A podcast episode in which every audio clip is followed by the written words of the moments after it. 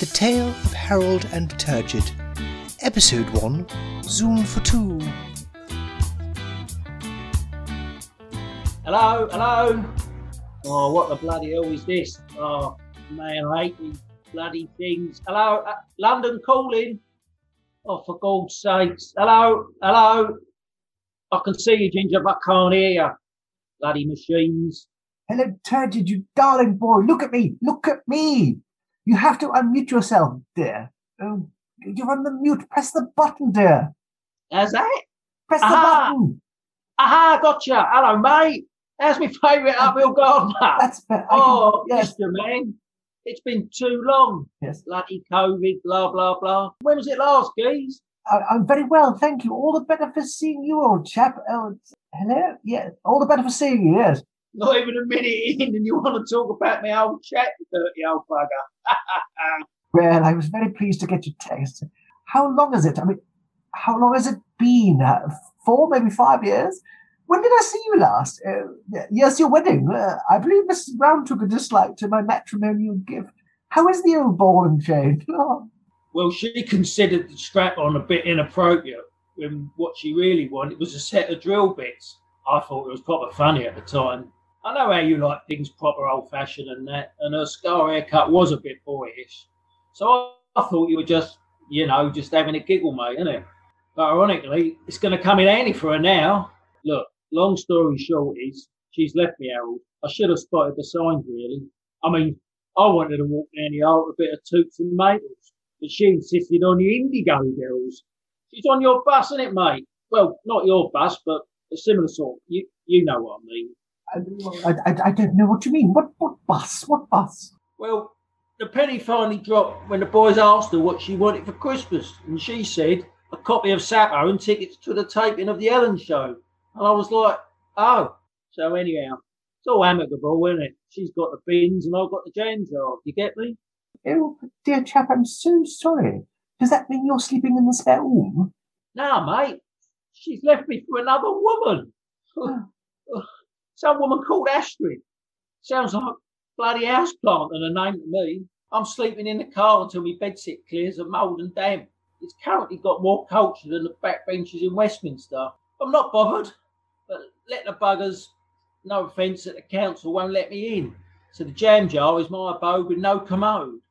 Oh, how wretched, my darling boy. I'm so sorry. You must be crestfallen. Your world has come crumbling to the ground, wrecked, thrown to the dogs, all but for the love that dare only speak one name Aphrodite. Uh, uh, wait. No, do I mean Eros? No. Anteros. And you literally just said it. Yes, Sappho, that's the chap, that's the chap. Oh, no, wait, what will you do? Well, at least you've got your jam jar, as you say, to get you back to work and henceforth. No, mate, it's me drum. Drum?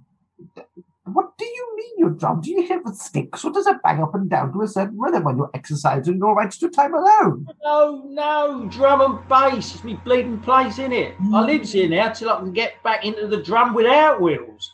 I'm currently parked under the Bow flyover, but I reckon the filth will be along any minute to turf me out. I'm not good at this paraffin lamp malarkey. Just 'cause the old lady likes the old lady. Actually, I'm just back at the gaff to pick up the last of me things, to be fair. She's left me the rest of her beer for the journey, so she can't be all that bad. She offered me her old bag of glue, but I knocked that on the head when Johnny Rotten started selling butter. Even Punk's gone a bit gay. You know, oh, no offence or nothing. I know. What I might do is leave a present in the bog. She always hated it when I forgot to flush. oh, God. Stop, stop it at once. Pull yourself together, man.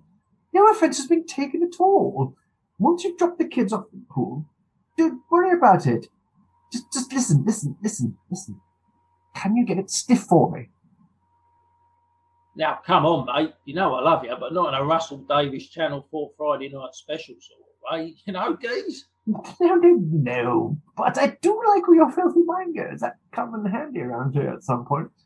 Your lip, dear chap, your upper lip. Now just get your goods and chattels, go pick up your jam jar, pull your socks up, and like Churchill said, you've got no insurance, so you're knackered. No, wait. The other Churchill. Let us go forward together.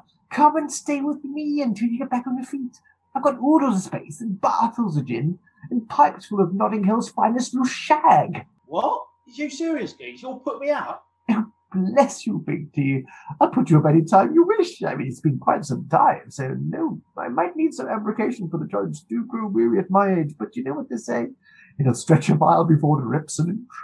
Yeah, I can sort you out some embrocation for you. Have you got any Veras, though? I'm all out, mate. Yes. Ah, you prefer to pipe it. No bother, mate. I don't mind sharing. I ain't got nothing.